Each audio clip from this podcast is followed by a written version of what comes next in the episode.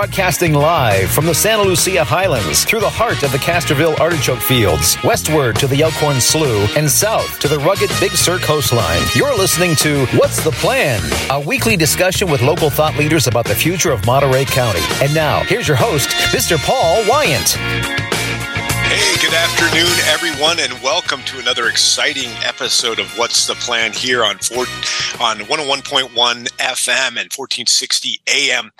Today, this week, we're just going to do a quick program with Mark Carbonero, our frequent guest and producer, to talk a little bit about the election and the news of the day. We've had a lot of great guests recently, and I thought it'd be kind of good to do like a little recap and kind of an assessment of where we're at as a county.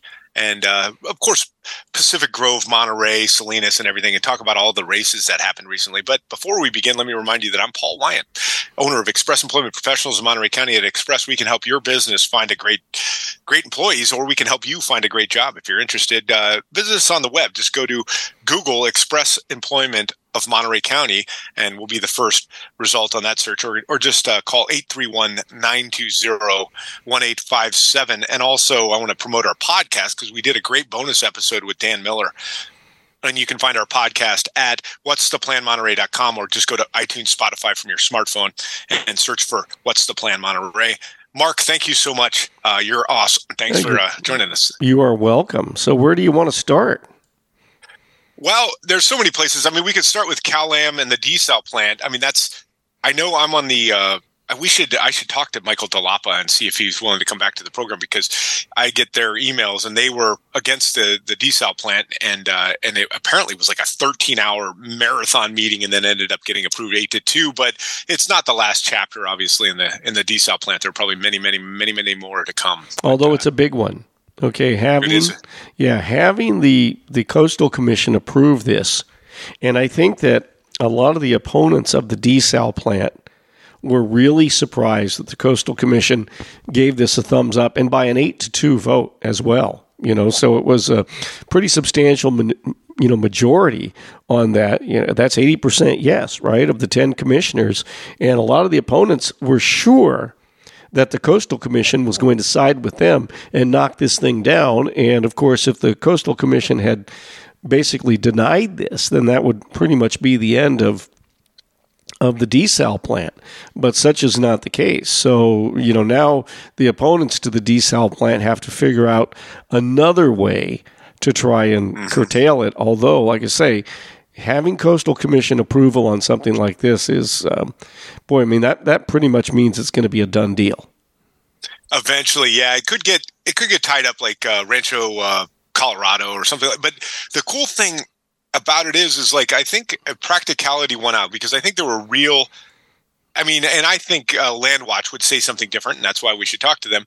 But I think there are real clash between development and environment, and it's hard, I think, even on the surface, it's really hard to believe that Monterey One Water can supply, and I know there's vociferous arguments against what I'm about to say, but I don't believe that Monterey One Water, the recycled water program, even in its expanded phase, can really realistically, you know, allow for the expansion that's really called for with the low-income housing, mandates and all this other stuff. I think that just ended up probably being what the argument that won in the day. What's your opinion? Do you think that was the argument that took us over the line there on that? I think that what it was, really the argument was that not so much about Pure Water Monterey and its ability to either deliver or not deliver the amount of water that's needed. But according to the comments, and we saw the story in today's Carmel Pine Cone, that the Coastal Commissioner, the head of the commission, was talking about the fact that the drought on the Monterey Peninsula, the overdrafting the Carmel River, and the 1095 order from October of 1995, that they're really at a critical situation on the Monterey Peninsula. You know, basically from anybody that gets their water from Cal-Am, from Seaside, all the way through the Carmel area, that the Coastal Commission felt that it was more important to solve that problem than some of the other concerns. And they were cognizant of the fact that over almost 30 years from 1995 forward, there have been various efforts put forth to try and solve this water supply issue, and they've decided that, it's like a Hobson's choice. To them, this was the best option, and so they're approving it, although there are some conditions. And it's not going to be as large as what was originally proposed. I mean, originally, the plans were a number of years ago for a desal plant that would desalt 21,000 to 25,000 acre-feet annually. This one will be substantially smaller. Some water is going to go to Castroville to help mitigate the seawater intrusion that they have in their wells. And so that's kind of an interesting thing, because Castroville is outside the service area of California American Water. It is outside the service area of the Marina Coast Water District. And yet, one of the interesting things about this, and politics making strange bedfellows, is that the water plant is going to be located in a community that is not served by the company that is going to be selling the water. Cal-Am. Well, you're getting into and in fact, what you're getting into is kind of like, I guess, the larger point about the development. Like, this will allow for, we can solve some of these saltwater intrusion problems, which is vital to our economy. Like some of these, the fields that rely on some of the well water and these other things, as well as being able to expand the community. It's not clear whether, we could have used Monterey One Water to this level if we were able to get a desal plant to kind of do some of those bigger, those more ambitious goals. I don't know that Monterey One Water would ever be able to serve more than just the Monterey Peninsula area that's served by Cal-Am. I don't think that's ever been in their mission or in their plan.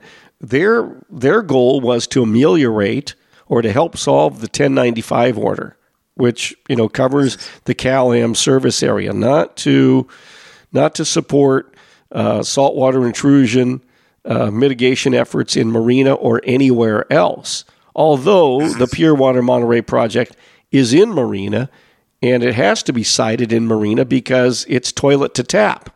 They're basically are taking sewage water and turning it into drinkable water, and they have to site the plant where the where the effluence is coming in, right? And yes, absolutely, and I think. Very good point. Another thing I want to get to is the social justice issue. That's a bunch of crap. Hey, you're not allowed to use that word on the radio, but you can. But the reason I think that argument didn't hold in any water, pun intended, is because what are they building right now in Marina?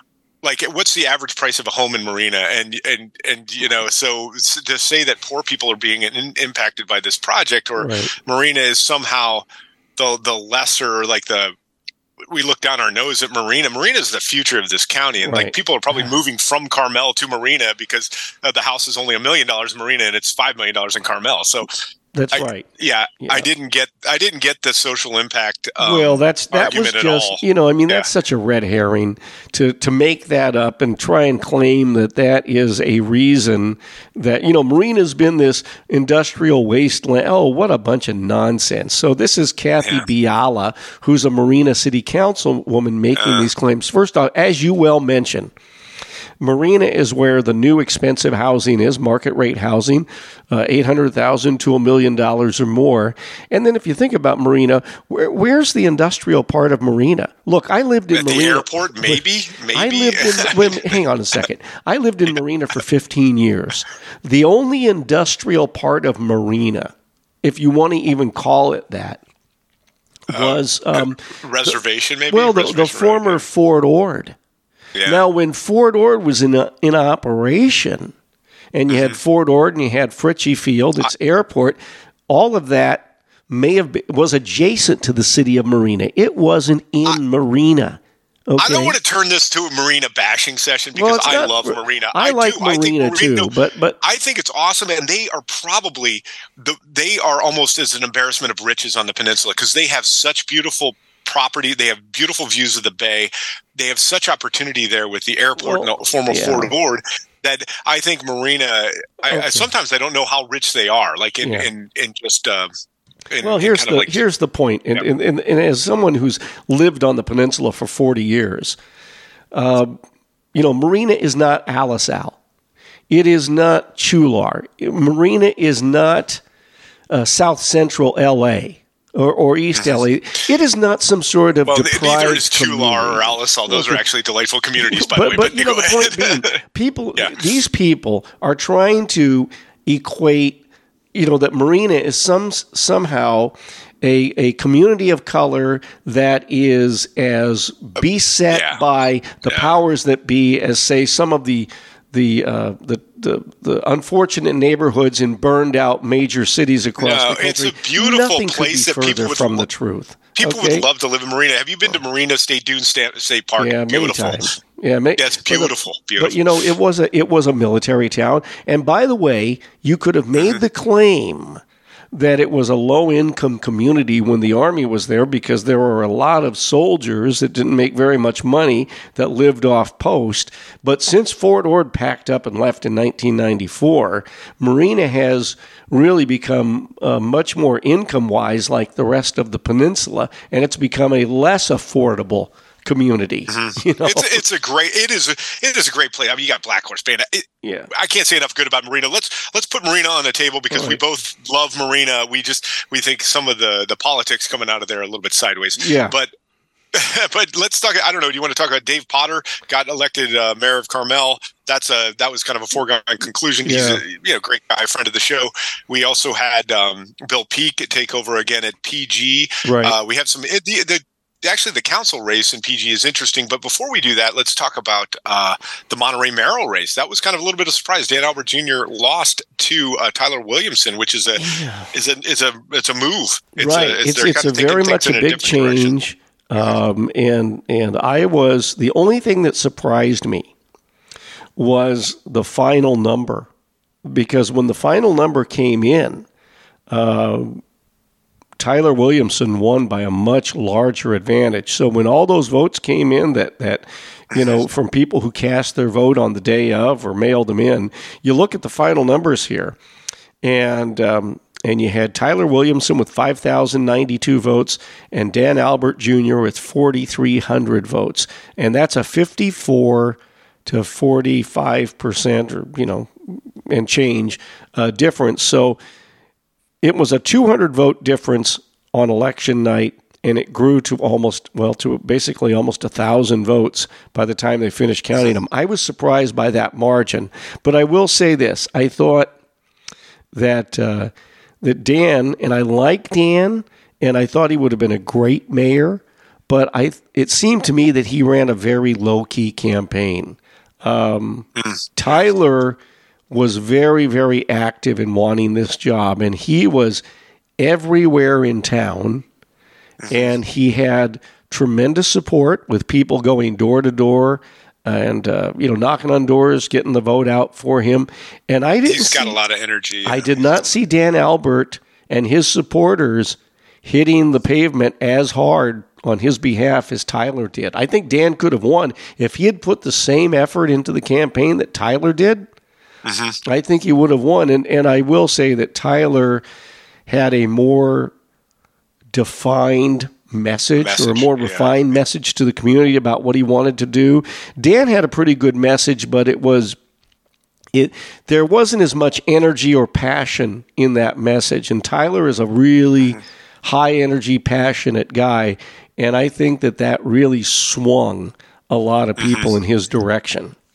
Very dynamic when he was on the program. One policy is interesting because David Henderson touched on this, and I would also love to talk to Tyler about this as well, is the rent controls.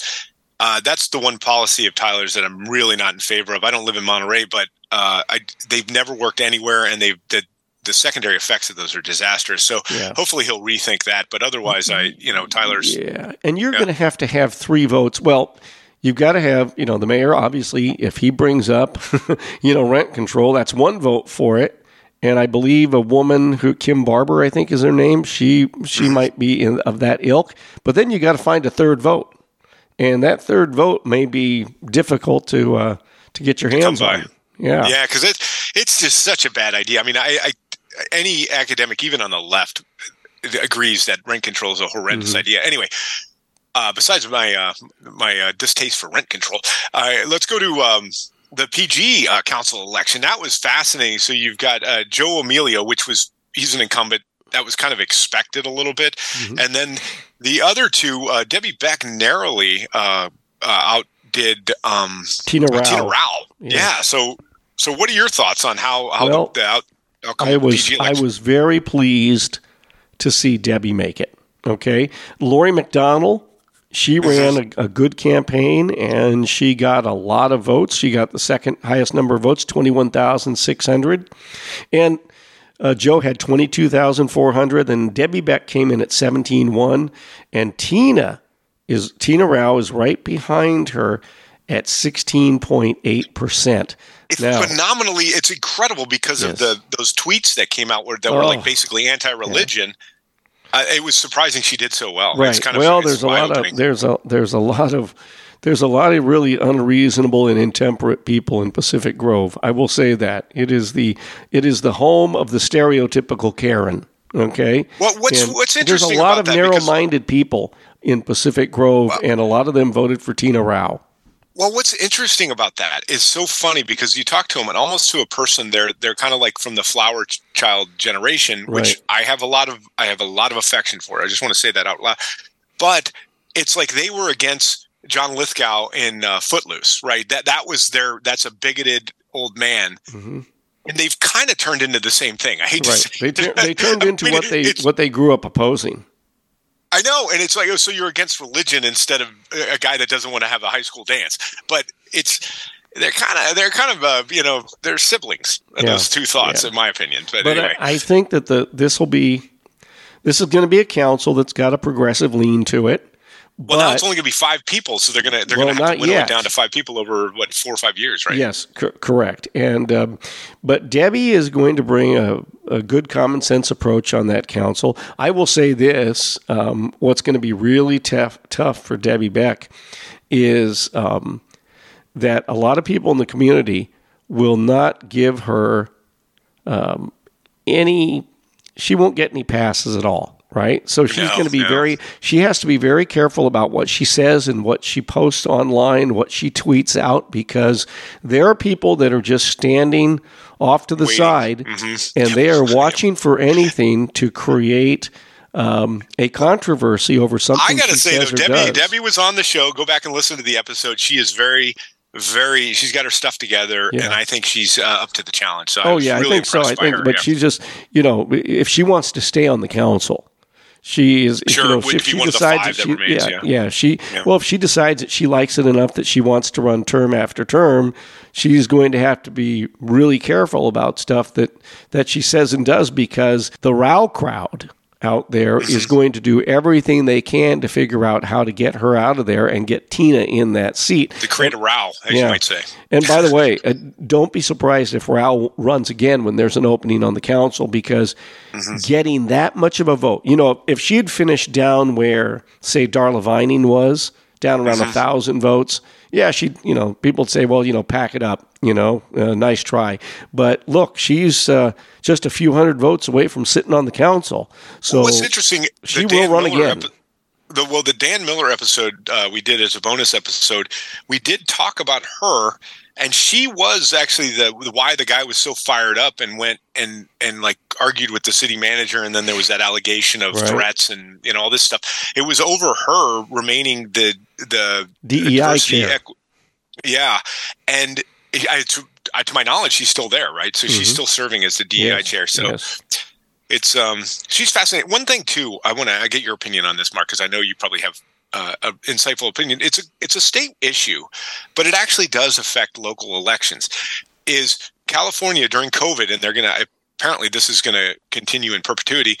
They just mail out ballots to anybody who is registered at a certain address, and they don't, you don't have to ask for your mail-in ballot. They just mail out all these ballots. And there's thoughts that it will increase like ballot harvesting, and it also increases voter participation. And it could be why you saw such an increase in like Tyler Williamson's numbers on the local level. And I think this may be a tactic that will kind of increase voter participation and may ensure, as long as the Democrats' platform stays the way, it may ensure a Democratic majority, forever. Quite frankly, yes. It's funny you mentioned that. On that. Well, I was talking to a guy. We were talking about it on a more macro level of what it means to national votes and like Congress and president about this ballot harvesting and mail-in ballots. And we briefly talked about 10 minutes about it yesterday, and this fellow was going to email me a couple of articles that he'd seen, but he's a local fellow who's very much involved in studying this issue. And all I can say is that this guy, I'm not going to drop his name on the air right now because he probably wouldn't want me to, but I would say that if he does, he would be a great guest because he understands this at a very, very granular level as to how the point he made to me was it's no longer about registered voters, it's about ballots. Yeah, and I think this could be a real issue in the future. There's a couple things about this is because first, and it is an issue because first off, we're everybody goes, oh, to save the democracy. And we're really not a democracy. We're more of a republic. And I'm kind of for, I'm not for like preventing people from voting. But I feel like they should burn at least 2 calories to either go to a polling place, or at least ask for the ballot. Because if they're not willing to do that and it just shows up at their door and then so does the placard that tells the Democrats how to vote, which we get.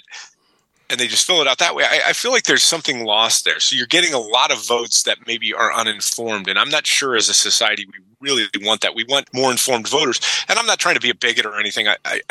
I just don't like the idea. And it opens up for ballot harvesting because someone could find out like who's registered Democrat and just knock door to door on that. Well, and then just say, have you turned in your ballot? I'll take it. Sign at the back and I'll take it to the polling place. One of the things that they've been able to do is they go into like rest homes and they get those people voting. Now, a lot of people sitting in a rest home have Alzheimer's. And how the hell do they know who to vote for? Okay, sure. I mean, so, you want to talk about who's filling out the ballot for voter fraud? Yeah, who's filling out the ballot? Okay, the person may be a registered Democrat or whatever, but who's filling out the ballot for someone who has Alzheimer's? Okay, and if you can get into the rest homes, I mean, that's almost as my gosh, that's like that's why go to the cemeteries and harvest the dead people when you can go to the rest homes and get all those people? At least they're still alive. And in the current laws, you're not committing any crime. Like that's you're really correct. Not. You're saying, and then the counter argument would be, Mark, well, why would you want to inhibit the vote of someone with Alzheimer's? I mean, because I want to make sure that people that are voting know what the heck they're voting for. Well, you could make the same argument. Like, there's probably a lot of folks that are talking to themselves right now on Alvarado Street that get a vote too, and that would cancel out your vote. And we need to have a discussion. Does that person?